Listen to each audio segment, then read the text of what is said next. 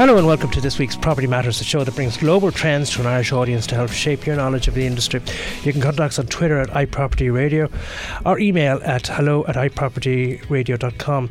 As mentioned last week, your hosts today are Carol Tallon and myself, Bryan Fox. We have a special guest host, Garry Connolly, who is founder and president of Host uh, in Ireland.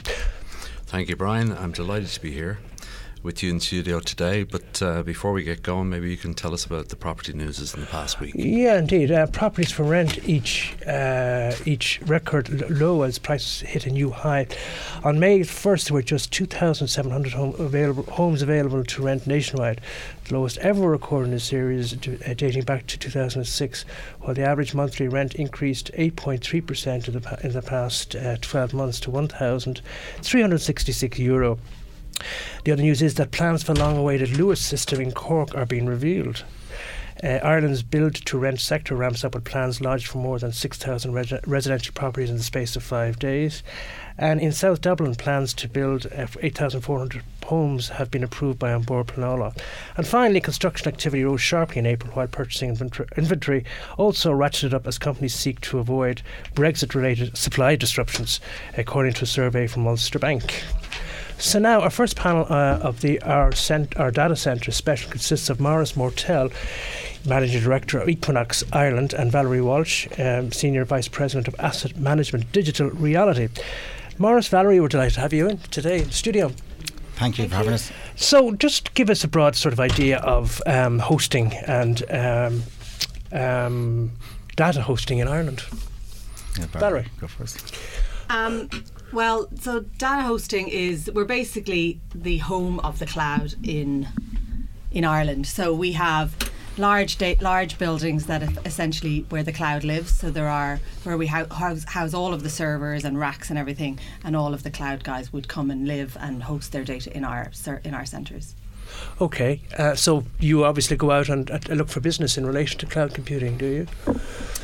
Yeah, we do. Um, our customers range. We have a variety of customers. They range from really uh, enterprise all the way through to the financial sector. I mean, really every sector is using data at this stage. So it's really any any customer that has to put their data somewhere in a secure 24/7 environment.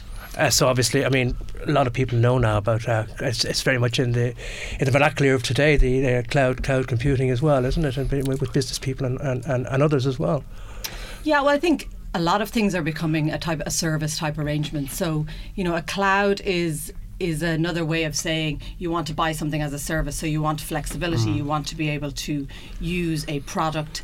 Um, more of it sometimes, less of it sometimes, and so the flexibility of being able to have it in a shared service is, is the benefit of the cloud. So it's yeah. much more cost effective. For so, so I guess when we look at Ireland and the relationship we've had with data for so long, uh, bringing in Maurice, you know, the cloud has sort of emerged as the thing to know. But our relationship with data goes back nearly five, six decades. I'm not saying you're that long and you haven't been involved in it that long, but you've, you've, been involved in it a while. So I have, yeah. Give I mean, some context. The industry, I suppose, has been going um, over 20 years.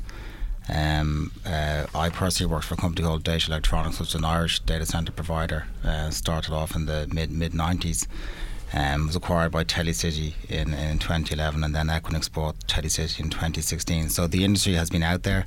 I suppose what we've seen in the last um, you know five to ten years is a massive growth in um, in the data center footprint in Ireland, both from the cloud cloud service providers, which we call hyperscale, and the uh, the retail providers and wholesale providers like uh, Digital Realty Valerie's Company and, and ours Equinix.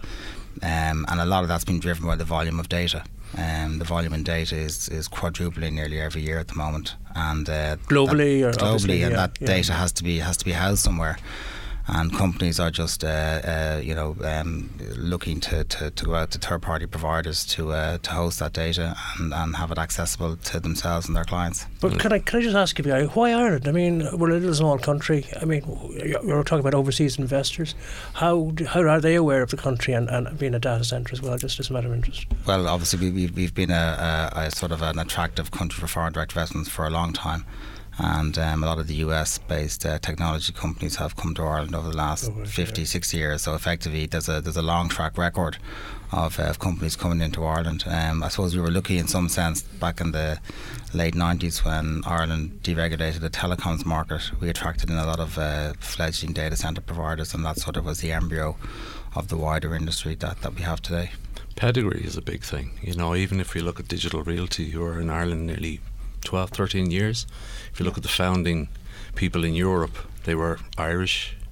They were. We were? You, Yeah. Well, if you look at sort of the, the, the heritage of it, Xerox and Informix, who were in Ireland, and then suddenly they moved, those senior executives move into the data center space. So it's all part of a evolution um, of how data is created, Yeah, I mean the tech sector is a is a big sector in Ireland. I think it's taken very seriously, and you know we're lucky to have a lot of these large companies that, you know, they they don't just um, house data centers here, but they have big businesses here. So you know, like lots of teenagers coming up through the ranks now have an opportunity to work in all of these Silicon Valley companies in Dublin. So I mean that that's fantastic. But then the date on the data side of it, you know, the the sector has become so strong that you know we have the subsea cabling, which is direct connect back to the US. So that's that's really helpful. But it's it's actually very strong all over Europe because data is exploding everywhere. I mean, we we're not just seeing demand in Ireland; we're seeing demand in all of the key markets. So I mean, you you have the same situation with some of the markets you're in, Maurice. Yeah, so um, I, I, I do some work down in emerging markets uh, in Eastern Europe, so uh, Bulgaria, Poland, and uh, Turkey, and we're seeing the same there. I mean, ev- even though each market is at a different stage of its evolution, once you effectively connect these uh, countries or continents with the subsea cables and the flow of data comes in, it's almost a self-fulfilling prophecy. The data centers will come in, they'll they'll build, people will connect into them these large interconnection platforms where businesses, uh, ecosystems, enterprise customers, partners are connecting with each other inside the data centers to access the data quickly. Let me put it to you like this. Um, um, just talk me through the process. You find out, or the industry finds out that uh, Amazon wants a data center somewhere. What happens? Well, it, you- it's better to turn the question around. There's a global um, desire to fulfill the Industrial Revolution 4.0 with data. That's where the starting position is. What type of data it might be, whether it's Amazon, Google, Microsoft, is, is secondary to delivering the best performance for that particular application, which then decides the geographic location Oh, okay. because it's important for listeners to, to realise that uh, Ireland was always exporting software. We were the largest exporter of software in the 80s. It's just we put them on floppy disks. But we don't use floppy disks anymore. Now we use cloud or we use fibre. So ultimately, um, you know, it doesn't start usually as simple as Amazon The or example Google. given you, yeah, it's an yeah. application driven, and that will dictate a lot of the time the geographic Yeah, and I, I options. thi- it's probably important just to point out the difference between the the big cloud service providers who are building their own infrastructure in Ireland, and then there's the I call it the retail offering, where there are multiple enterprise customers and other cloud service providers that don't build their own infrastructure that we're giving customers the um, opportunity to connect into. And those big cloud service providers also connect into our data centers with edge nodes, we call them, where they're they're connecting pieces of communications infrastructure in our facilities so our customers can get access to that. So I mean, what's as you said, what's driving the growth is the explosion in data. But I, I think what, what what we're what we're going to see coming down the line is you know we've only scratched the surface of uh, cloud adoption and digital transformation, certainly in the enterprise market. So we're, Is that expect- right? we're Only expecting scratching the- that. only we're only scratching the scratching the surface. Yeah, I think we're looking at a twenty percent adoption uh, at the moment. Th- That's in Ireland or, or Globally. The whole, the whole, the whole really? There's about 4% of the data today in the world that will be in the world in 2025. 4% is there right now. right. Think okay. about your own iPhone. Yeah. A couple of years ago it was 4 gig and now it's 256 gig. Even that So okay, obviously, the, the more the more capacity, the more. but, but more to the point that Valerie was saying uh, earlier about um, different adoptions, different reasons for somebody to host data in Ireland, and it moves into trust. You know, trust in the location that you host your data is now nearly at a national level. It's a bigger issue than, um, you know, it used to be the case where you got data and it was internal. Now it's your till. If it runs out, doesn't work, you stop running the till. So there's a lot of trust in a geographic location. That builds a cluster, and that feeds into the different types of providers. I think the, the use of data is important as well because a lot of people are now not just it's not just having data on your phone, it's using data. So people are collecting data and then they're analyzing it and they're spitting things out that give a, a data value. So if you if you own um, uh, say a, a train or something and that train is going from A to B that on that journey the value of the stops and who's who's getting on and who's getting off and you can suddenly understand what demographic is in that area what people want to do and then all of a sudden you can say this is a fabulous place for a coffee shop. We should have a coffee shop here. Okay. So that's a kind of a very Yes, base yes, sure, example, yeah, but yeah. it just you know it's the use of data and the value of it that's so now companies if you have your own company you're thinking right i know I, I, this is what i know about my customers what am i going to do with all this information Okay. because it's so much easier to collect data now and people are okay with you collecting data as long as it's within their uh, their rights that are they've signed the the GDPR thing but once they allow you to do that then collecting that data it can be helpful for your business. It can also be helpful for the consumer because you know if you're looking for something and suddenly it pops up on your account or you know anything. This might resonate with me because I'm I'm do a lot of political reporting, and um, obviously the political parties do a lot of collection of data as well, or data as well. So I suppose that's the same idea Yeah, I mean, in, in terms of who's voting, what the, the demographics are, all the rest of it, as they go around from estate to estate gathering information. Yeah, As in as in the United States too at the moment. But there, I mean that that is huge business now. yeah. I mean the analysis of data is is is driving people's business decisions. Right. It's really interesting the way this discussion has gone. It's a bit like the last time when, you know, Yeah. data defines what type, scale, size, location of centre. You know, the centres are necessary, but the real magic formula and the real dividend to Ireland is in the data as distinct to the centres. Yes. And it's a good link in, you know, not everybody are, is aligned with that message. Right. There's quite a lot of people we constantly have to educate about what actually a data centre is. So I mean that's why you see a lot of people talking about oh well it uses too much of this and it uses Yeah. too much of that when in actual fact they're factories. Yeah. They generate and create and retain jobs, opportunities that may not be necessarily on top of the centre. Yeah. They could be down in Silicon Docks. And that's Yeah. the key message is that the data acts as an aggregator of opportunity. Hmm. Right. And that's the key message that if you talk to Equinix, they don't even talk about being a data center company anymore. They're an interconnect company. Yeah. You talk to Digital Realty, they don't talk about being a data center company anymore. They're a deliverer of platforms globally for companies that need it. I think there's there's so much uh, globalization at the moment around um, you know businesses and markets and 24/7 availability of services. Um, services being accessed, you know, by the general public and businesses. That the you know the proliferation of of the bills is, is being built on the back of just the world that we live in now. I mean, Ireland is now a location in Europe, and Ireland is a location in the globe. It's not that it's it's Ireland the way we saw it as an island. Right, It's right. it's a don't see- location yes, now. I No, see, yeah, and because yeah. we have this this this very strong history of building up uh, this industry over the last twenty years, it has now become you know a location of choice, Right. both in EMEA but also globally for people to come in and host their And, uh, their d- digital have I heard assets. too that the Dublin metro area is probably one of the biggest locations in Europe for centres? It's it's certainly um, by size and scale is biggest right now in Europe. Potentially, of course, depending on who you read, it's the second largest cluster in the world. Very good, yeah, yeah. And in terms of, of attracting business to um to, to this country, I suppose there's, there's lobby groups organised. There, there are various uh, IDA. Are they involved? This Uh, is this is really the interesting question. Is that uh, a lot of people internationally throw the oh well you give incentives and you give this and you give that. This really has evolved. It's a form of foreign direct investment. It has all the other challenges presented by foreign direct investment. And that's what data centers are. They should be they should be ranked the same as the IFSC. They should be ranked the same as pharmaceuticals. so they're not Garry, obviously. Hmm? They are not, obviously. Well, I suppose it's the tactile nature or the lack of tactile nature that switch people off. Whereas, you know, when I started in this business and Microsoft had, you know, big sheds with fulfillment of floppy disks, everybody said, oh, we want lots of that. They constantly are trying to say these are manufacturing the software as they did. Yeah. I, I, yeah, I think there's been a re-education um, of the you know the the marketplace in general terms around what a data center is and what it does.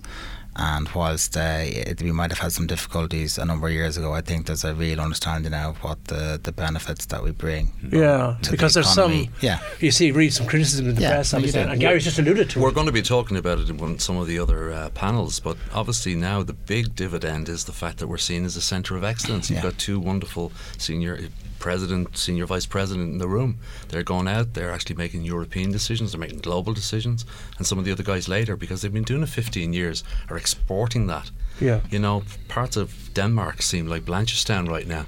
yeah, yeah, Because they're the skills that we're exporting, and these are the things that people don't see. yeah, yeah. Um, But you're are you are you saying that they don't see it as foreign direct investment, or is there some? No, the dividends. bit- it's, the dividends, right. It's a, you know, the economics and job dividends are often not as tangible as other industries, and yet it's huge. You know, there's a reason why other geographic areas are given incentives. They Yeah. see the dividends.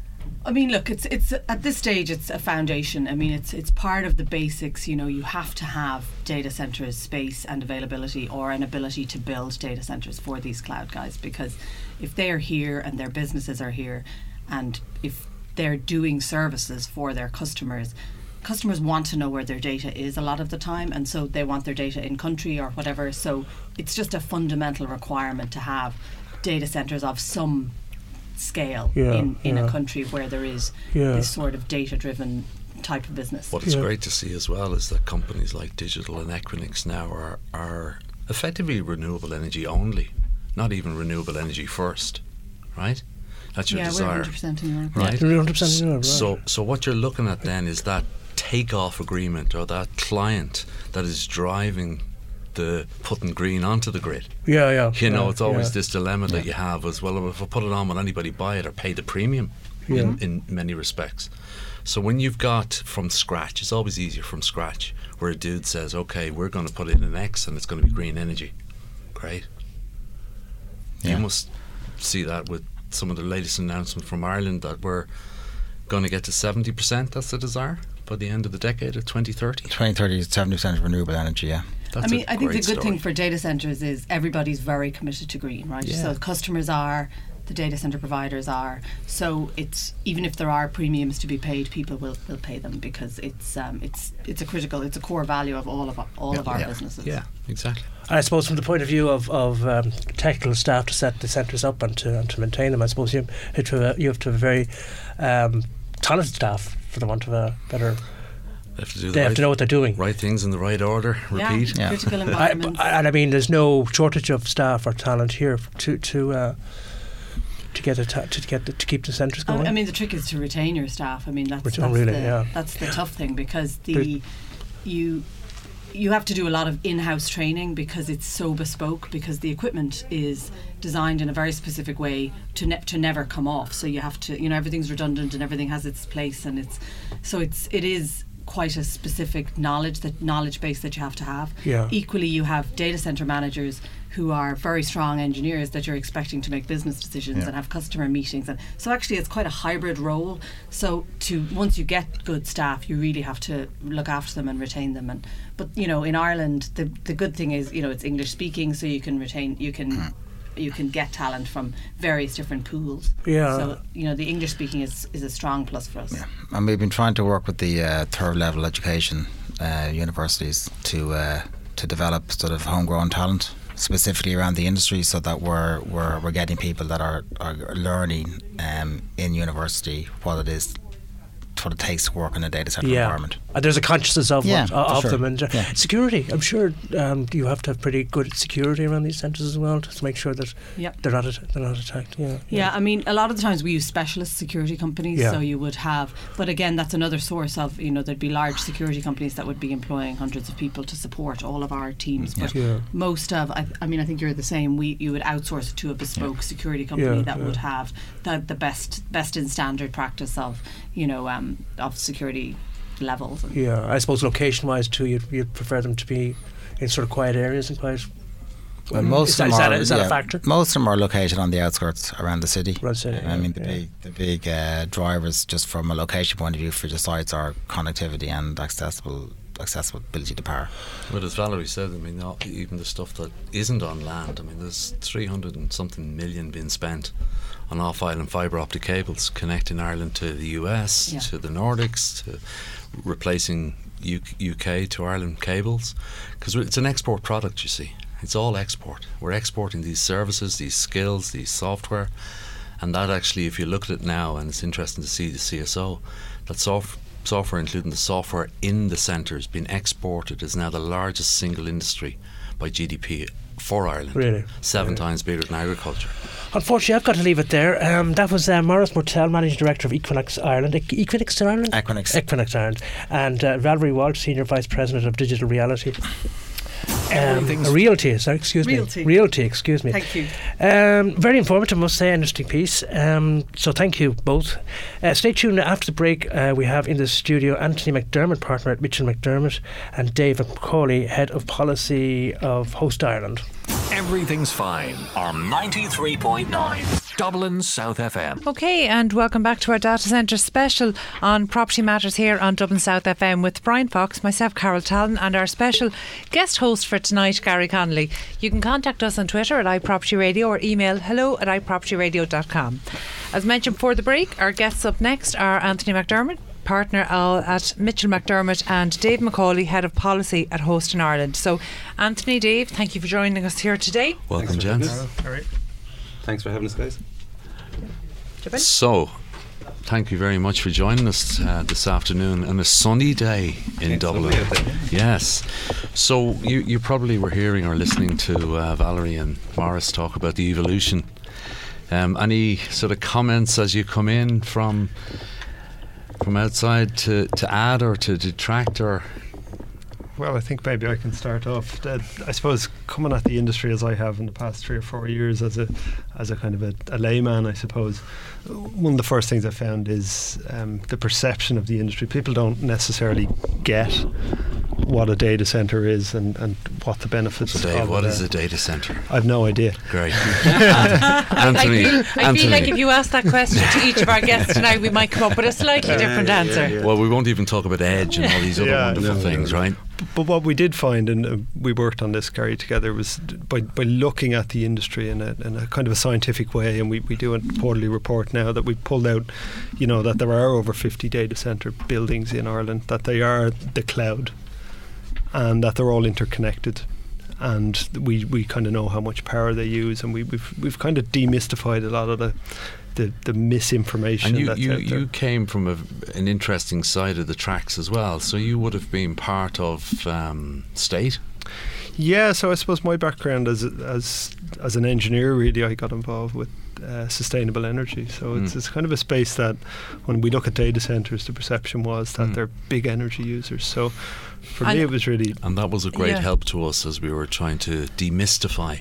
I would imagine because yeah. coming from outside of the data center uh, sector, that's one of the big, big misconceptions that we would have been aware of that um, that these data centres are such a huge drain. And in fact, only in the media in the last few days mm-hmm. there was a piece running with the same headline. And mm-hmm. you know, look, you, you make a very good point there about um, the 50 or in excess of 50 data centres in Ireland.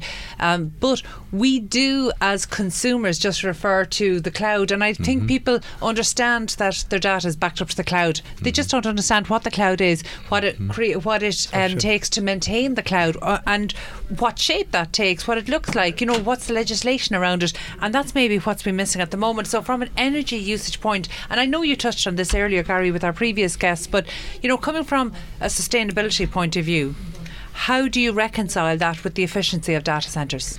It's a very good question. So, I suppose if, if we you can look at it different ways. I mean, the first thing is the data centers themselves are, are pretty much taking. I think Maurice said earlier, you're taking the servers out of a, an office where they're being operated inefficiently, effectively, um, and putting them into a very efficient data center. Now, I think what's mixing up the debate at the moment is you're seeing a huge multiplication of the amount of data.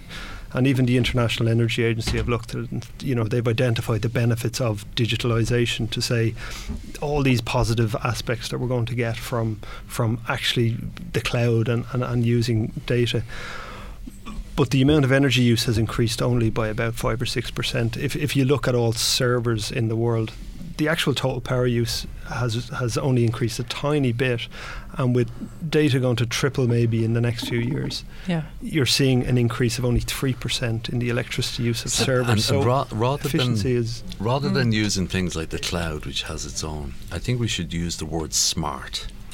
So everything has smart in front of it. Well, for the listeners and for ourselves, for anything that has smart in front, has a data center behind. That's a, that's a good rule of thumb. That's a good way to understand it. So when you talk about smart thermostats to reduce the energy consumption in your house and the heat in your house, what's that doing there? It's reducing your energy usage. There. Behind it is a data center. Yeah. So ultimately, as Dave rightly said, and, and uh, Anthony is well aware of this also, is the International Energy Association, who is, a pretty decent group of scientists and uh, politicians and policymakers. They've done what, uh, which is the right way to do it. They've looked at, okay, here is the gross use of energy. Now, what is this data doing to reduce energy being used in other areas? And come up with a figure. Yeah.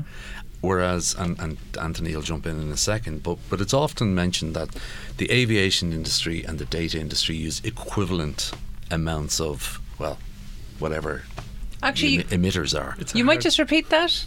It's often mentioned that uh, percentages that the aviation industry emit, carbon wise, I guess, is equal to the data center industry. However, when you consider that the data that's being used in the center is also autonomous cars, hmm. autonomous vehicles, smart grids, Yeah. as I say, anything that has smart in front of it has a data center behind it.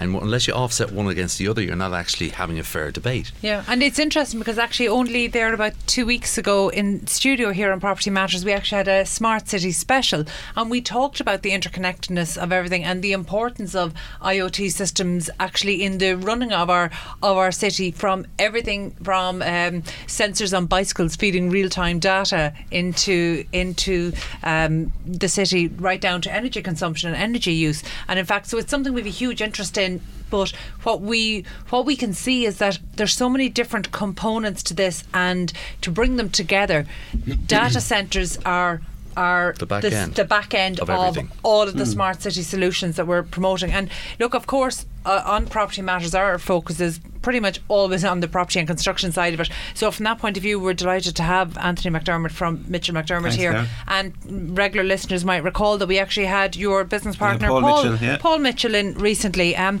so, look, you might just talk to us about the construction side of these data centres. Yeah, I, I suppose to, to answer the initial question from Garry as well, in terms of what's my view and what I've heard and, and, and what do I think about the industry, I, it's it's a fantastic news story from a, a construction perspective. Um, co- as a construction consultancy, we do quantity surveying and project management. Uh, the amount of work we're seeing in the sector is phenomenal. Um, we're up to 600 megawatts as uh, Dave said, in terms of what's operational in Ireland at the moment. And I suppose to put that into context in terms of construction value, um, the measure of construction value with data centres is its price per megawatt. And whereas, say, if you were looking at an office block or retail, it's cost per square foot to build, but in data centres, it's cost per megawatt in terms of the energy. And per megawatt, it can be between six and a half million to up to eight million per megawatt. And if you look at that in terms of, of the investment in construction and the jobs that creates in Ireland, it's it's phenomenal. And so, what's the pipeline of work? Because you know something we're looking at in the construction industry at the moment. And, and by the way, look, I don't want to take us off course, but um, uh, you know we've been we've been charting a slowdown in certain sectors of the construction industry. And in fact, I spoke to one chap. Um, in, in the west of Ireland, and he said to me, "You know, I think the construction sector is in recession. We just don't know it."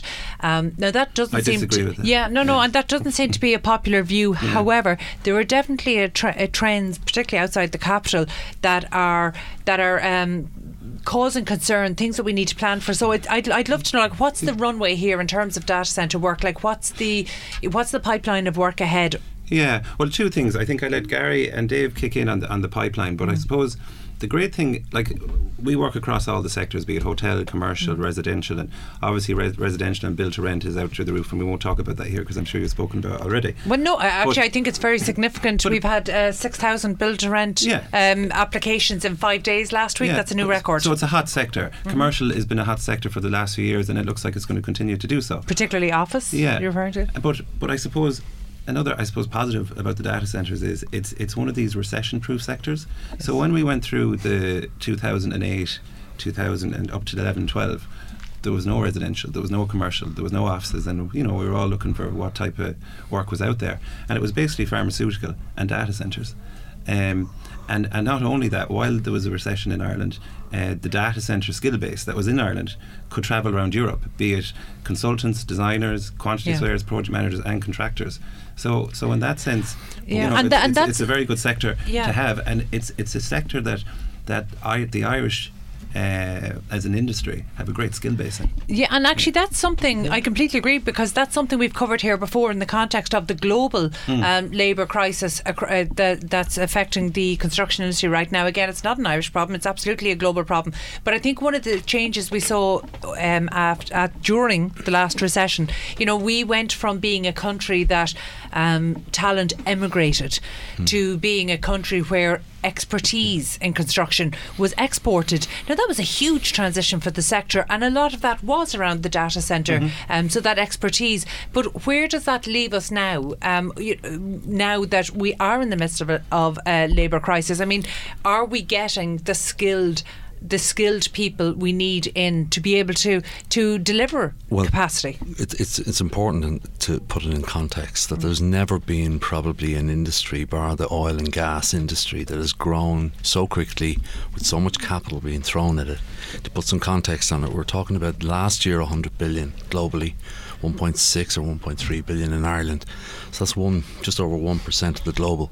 So what's happening is driven greatly, and we have a panel coming up later talking about exporting skills, is that that makes companies very efficient. You know, we talk about data, we talked about it earlier, uh, building management software and BMI and this type of stuff. That's all data. You know, augmented reality, virtual reality, it's all going on site to make them more efficient, all driven by data. Um, and that's even before, which is interesting, uh, what Anthony is saying, even before everything goes through cycles. And we're now starting to see the start of the retrofit cycle where the data centers that were built and designed 15 years ago are now ref- being refreshed. Now that's interesting because are they? I mean, where are we in terms of design? In, uh, for retrofit, have the designs from 15 years ago? I would imagine they've moved They on are- massively. they- they are- I'd imagine they move on massively. uh, It in goes into the six-month energy. periods. It goes into the energy discussion, and it's the Yeah. greatest segue into energy you can have. And Dave will talk about it. Like everything, the efficiencies now. These the efficiencies have moved on so much in, in the if you, if you go back 15 years things are, are totally different we actually ran an event just last week with the Sustainable Energy Authority of Ireland for designers of data centres and, and people from the data centre industry. And we had when you look at the efficiency improvements I mean go back 10 years you needed a lot of energy to kind of cool a data center whereas now you need 15% of the total energy. And that's that's really the, the limit. So what you're starting to see now is is data centers being designed much more efficiently and and it, it's quite phenomenal. Um, the other thing we're seeing and, and you just your question on the pipeline um, we talked about um, 600 megawatts and 50 odd data centers. We have a list of about 99 data centers in total.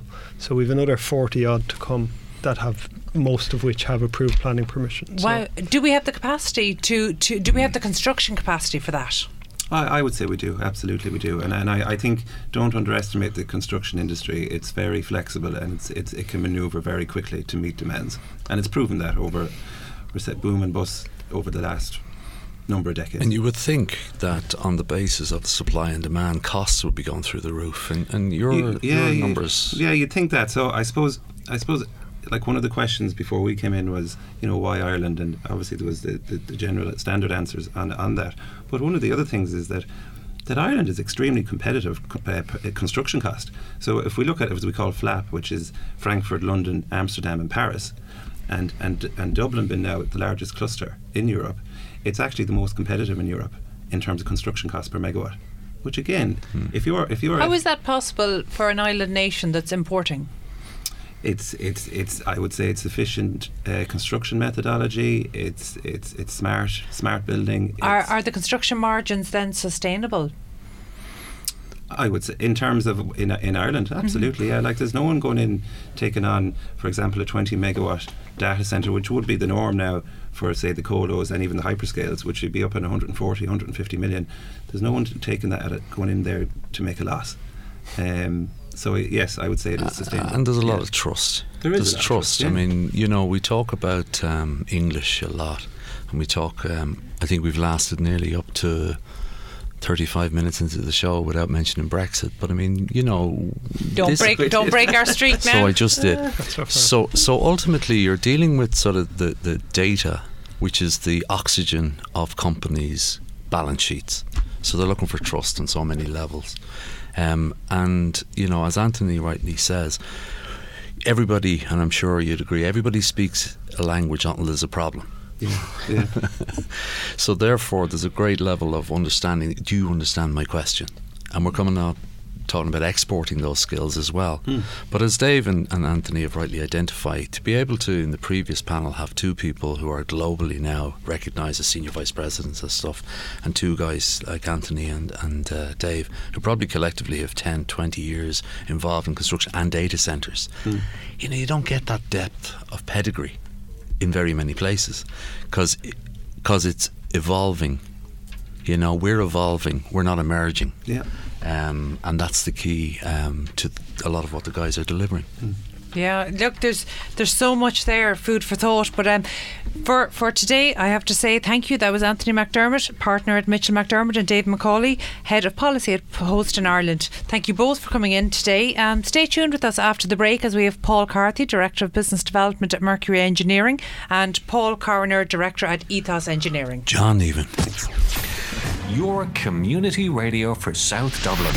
This is Dublin South FM. Okay, and welcome back to Property Matters here on Dublin South FM with Bryan Fox, myself, Carol Tallon, and special guest host for today, Garry Connolly. You can contact us on Twitter at iPropertyRadio or email hello at iPropertyRadio.com. As mentioned before the break, for our final panel on Data Centre Special, we have Paul Carthy, Head of Business Development at Mercury Engineering, and of course, John Coroner, uh, Director at Ethos Engineering. So, thank you so much, gentlemen, for joining us. Um, John, I'm going to start with you, and obviously, you've been listening into the panels before that. Um, one of the things that because the data center is actually as as uh, Garry rightly pointed out, you know everything that has smart in the title has data center i- in the background.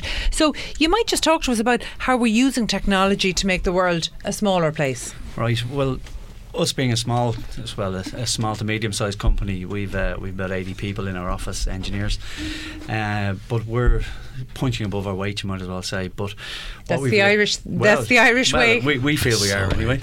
So what we've uh, what we've learned over the last few years with uh, a couple of the clients that we're dealing with is that we're um, we're using Skype and technology such as this, so we don't have to have face-to-face meetings. They are virtually face-to-face. and We can share all the documentation. We can share everything with them. We can share models and walk them through Navisworks models of, of everything that we're doing and constructing, and uh, they can have their comments. And we're done within an hour. And this could be with guys in Seattle who are getting out of bed. We're finishing our day, so the world becomes a smaller place. Everybody becomes um, uh, more collaborative with, with the way that things are working.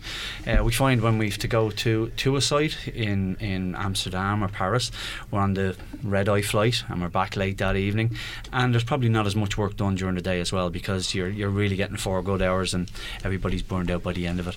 So we try to encourage clients, we try to encourage our project management partners to, to use Skype, to utilise Skype, and anybody who jumps on board it uh, really is, you know, they're finding the benefits of give some it. context on that. That's Microsoft. Yeah. So when you think about Skype, you're thinking about Microsoft, you know, and that's often, and it's a great way to link in, Mm-hmm. is that a lot of the brands that everybody uses, like Spotify, like Airbnb, like GPS, guess what? They are in Amazon, Google, Microsoft, Mm. or Facebook. For what we're building. it's what it's what you're building, and uh, that's what the guys like in Mercury have been doing. Not not today and yesterday. I mean, Paul, you've been involved in mission critical, and that's the interesting thing. We laugh all the time. It's as, it's as if mission critical and cloud and data centers has just been Yeah, yeah, invented, yeah. when in actual fact it's been around a long time. And what's changed? Is it that there's more of an understanding about it? Is it more that people, um, I mean, as consumers, are we demanding information about this? Absolutely. The, the, the growth of cloud is exponential and it's growing year on year. And all of the projections that you will see from all of the major operators is, is, is a big growth curve. It's a 45 degree curve up until 2025. So there are more and more data centers being built, and more and more, the bigger they are as well, they just get bigger and bigger. So it's creating more opportunities for companies like ourselves in Ireland to export our talents. But it's also important to, to make it tangible, like John and Paul have done, in terms of the first, the very first iPhone came out just over 10 years ago, and it was 4 gig, um, gigabytes size. The average now is 256 with 20 times more power. So our expectation on what tech is has changed. You know, I, and it's interesting because obviously I would even fall into that category where I I just expect it to be there, and I still seem to hit my limits and wonder and wonder. You know, we still have to look at storage solutions, and um, you're right. The, the expectations have changed, and we have become more demanding. But you know, one of the one of the fascinating areas for me around this is, you know, I mentioned before the break how we went from an industry that was emigrating to exporting expertise, and that's that's huge. I mean, to me, mm. that's the most phenomenal shift in, in and the that's very real in this industry. industry, for Irish companies. Yeah, yeah. abso- So, abs- but why why Irish? You know, why an Irish consultant? You know, what are Irish contractors doing differently? Ireland, I think, benefited more than any other country in Europe from foreign direct investment in the late 1980s and the 1990s. And we did what we always do as Irish. We learned quite a lot from these people very, very quickly. And when they ex- when they grew from Ireland into Europe, we went with them. So effectively, a lot of what we're doing as as a construction company is with the people that we've worked for previously here in Ireland. So then, what I'm hearing is it's about more than just the expertise. It's about the rela- relationships as well. Relationships Trust. are hugely important and trust, absolutely. Is. Um, so you bring the lessons learned, you bring the knowledge transfer from this project to the next project, and it works for the client because they're working with the same team in multiple jurisdictions.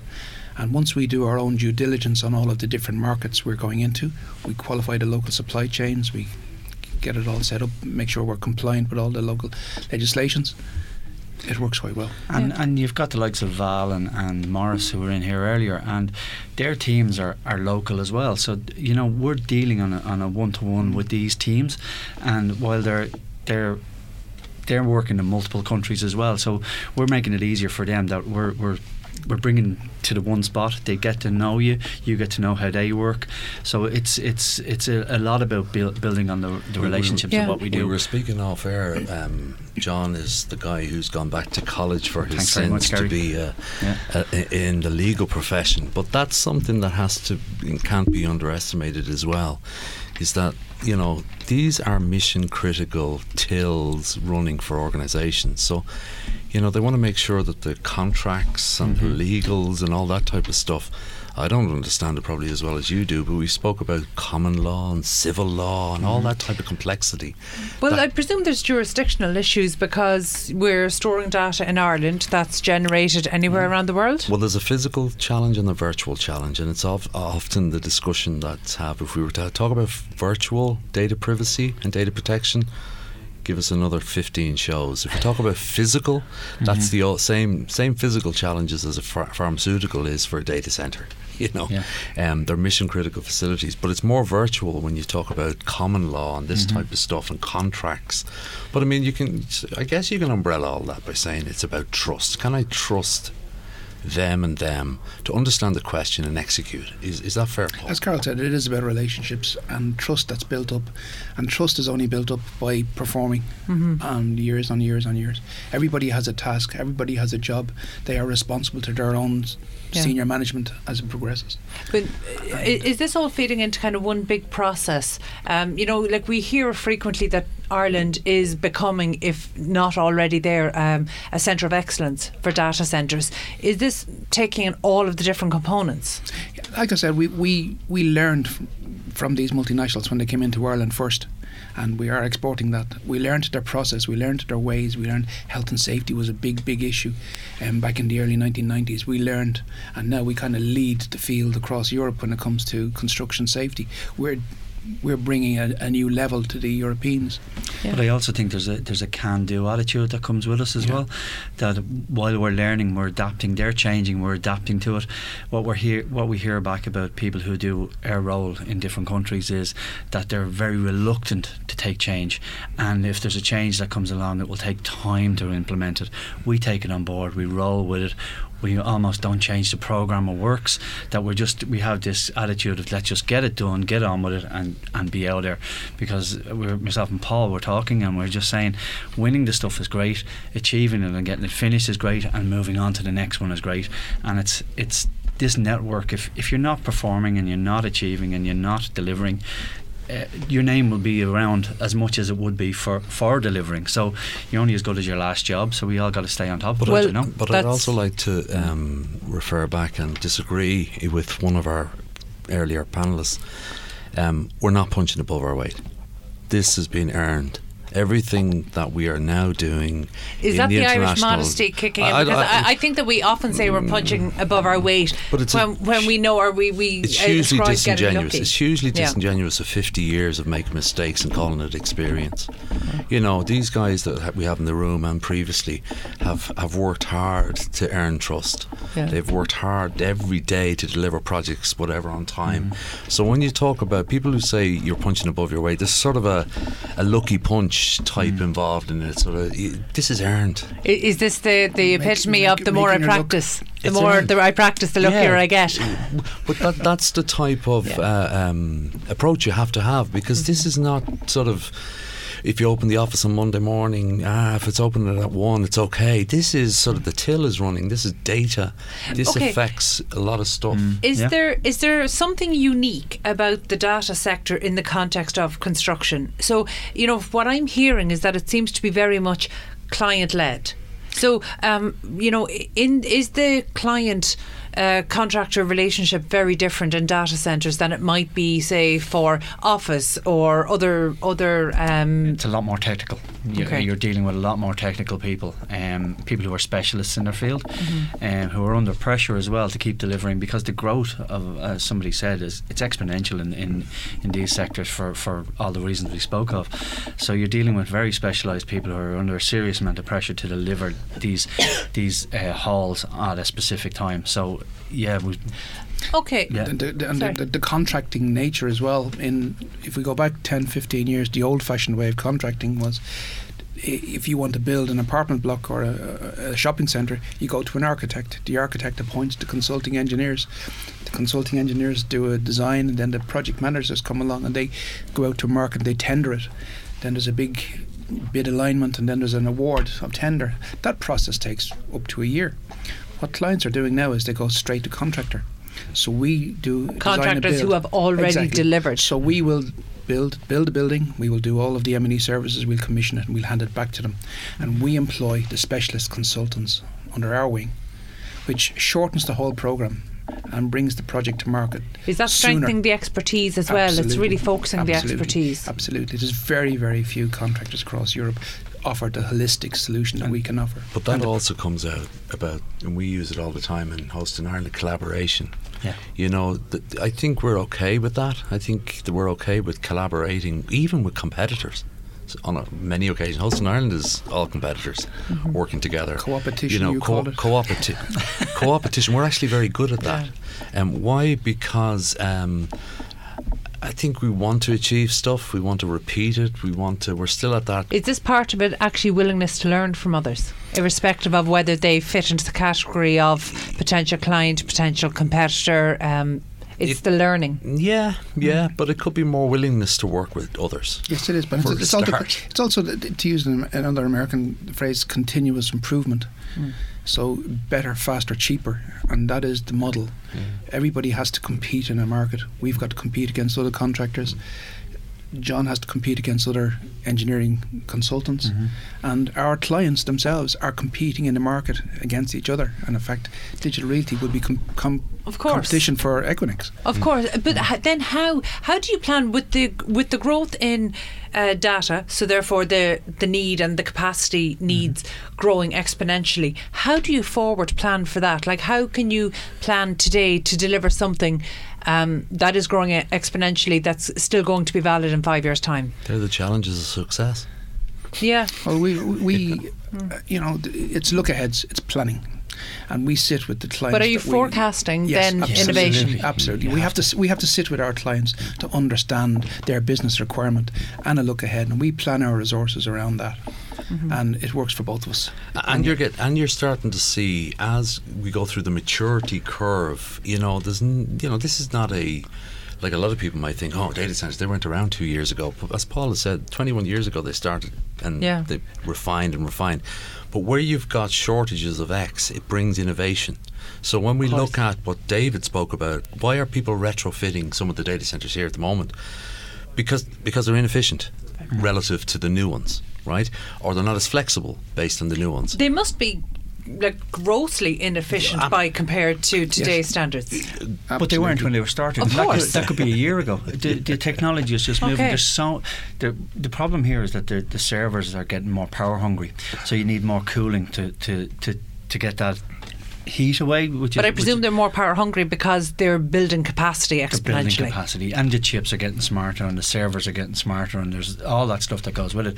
So we've got to go back in, and you're you're you're basically finished one, and there's somebody coming in at the back end of it, and there's new technology being rolled out, and you just have to retrospectively refit that, and that. That business is as big as the building business. It's it's a, it's Hmm. almost you've got all these hyperscale guys who are who are spending as much money retrofitting as they are building. So something so time sensitive, it really it really feeds in then to what you were saying, Paul, about not having the time to waste on a on a prolonged bidding process and tendering process, because suddenly time really is of the essence. Absolutely. Time time is time is critical to all of our clients, and I'm not saying that you know because the the, the contractor to client model, they have their own consultants in there benchmarking us against best practice in the market. So, you know they do get value for money. It's not a blank check for us mm-hmm. by any stretch of the mm-hmm. imagination. Mm-hmm. So we all have to be competitive, as I mentioned earlier on, but that's the way they they, they manage it. And in terms of benchmarking. Um, Garry, you uh, our co-host for today, and that tells me that you haven't been you haven't been hit with any questions. So, can you tell me then in terms of benchmarking because you're promoting excellence and you're promoting people to host in Ireland. So, I mean, where are we in terms of benchmarking, and are we uh, and not just in Ireland contractors uh, against contractors, but where are we in terms of international standards? All, all, I- all I can really refer to is, as I said earlier, when I go to Frankfurt, London, Amsterdam, and Paris, which are big clusters in Europe, or I go to Odansk, or I go to Stockholm, and I go into certain locations, I feel like I'm in um, Blanchardstown. And that is the best thing I can possibly say, is because the contractors, not just main contractors, not just professional services, but the companies that are wiring these things, that are terminating these things, mm-hmm. that are even negotiating diesel, right down to, to what a lot of people say, oh, there's no jobs in data centers. They are out there learning, teaching, which is wonderful. Mm-hmm. We're teaching mm-hmm. some of the other locations. So, in terms of benchmarking, I think the, the proof of the pudding is actually that the orders, a lot of the orders, and Paul, you can tell me, there's a hundred billion I mentioned earlier that's going to be spent globally uh, uh, on data centres and infrastructure, probably uh, 1.3 in Ireland. You know, you're looking at some companies, Irish companies, that are doing nearly a billion, not in Ireland, on data centres. Yeah. You know, so we're starting now to see real numbers. And to your exact point, we're importing that. and we're importing skills. We're exporting. We're exporting skills, and for instance, we have 725 people currently working in Europe, traveling every week, back and forward, earning good money, That's gaining a lot of international experience, building their own careers, and building us, us as a business. and, and building on the pedigree of the Irish, which we started off earlier talking to Valerie uh, about how digital realty came to Ireland. Well, guess what? The guy who actually decided to do digital realty worked for Informix. So it's all building constantly on this pedigree. And Informix used to do software on floppy disks. Then they said, oh, we go. So it's building this constant pedigree. Um, Ireland, like an, every geographic area, has its top. But the wonderful thing about this discussion is there isn't a top with what they're doing, what the guys are doing, because they're exporting the skills to an infinite market. Yeah. Yeah. Okay, Growing but then, market, but uh, just to close out, what's next in 30 seconds? I, I think what's next, and I'm going to throw a total curveball, is we'll, we'll start to put data on DNA and we won't use energy at all. Because that is the ultimate. The data is ro- growing. It's such a phenomenal. I feel like I feel like you saved the best for last, and we're going to have to have another show on this. DNA. Thank you. okay. So that was Paul Carthy, Head of Business Development at Mercury, and John uh, Coroner, Director of Ethos Engineering. Thank you so million both for coming in. you very much, You, you had to hang around a while, so I hope that not like Hopefully it all was worth it. panels, you, you, you could work it out. Um, so that's it, I guess, for this week and, and in studio today. Thank you so much for having us um, as President of Host in Ireland. I've thoroughly enjoyed my time with six of our Executive Council guys. You're very welcome. Uh, and uh, thank you. And, and I guess Twitter, Facebook, Google. I have a face for radio, so I'm glad we're not being streamed on television. Well, we're, we're all contactable on iProperty Radio. And look, for myself, I want to thank all of our guests. I mean, I think this has been, th- this is just the start of lifting the lid. So thank you so much. I want to thank you all for being here with us today. Special thank you to Garry for arranging everything You're more than and, um, you know, for, for, for actually opening, opening this up to us. Uh, also, thanks to Shane Flynn, who's on sound, and producer Katie Tallon. We're back at the same time next week. Stay tuned for Bowl of Soul, which is coming up next. So, from Bryan Fox, myself, Carol Tallon, and our special host, Garry Connolly, Thank you. have a great week. Bye bye, everybody.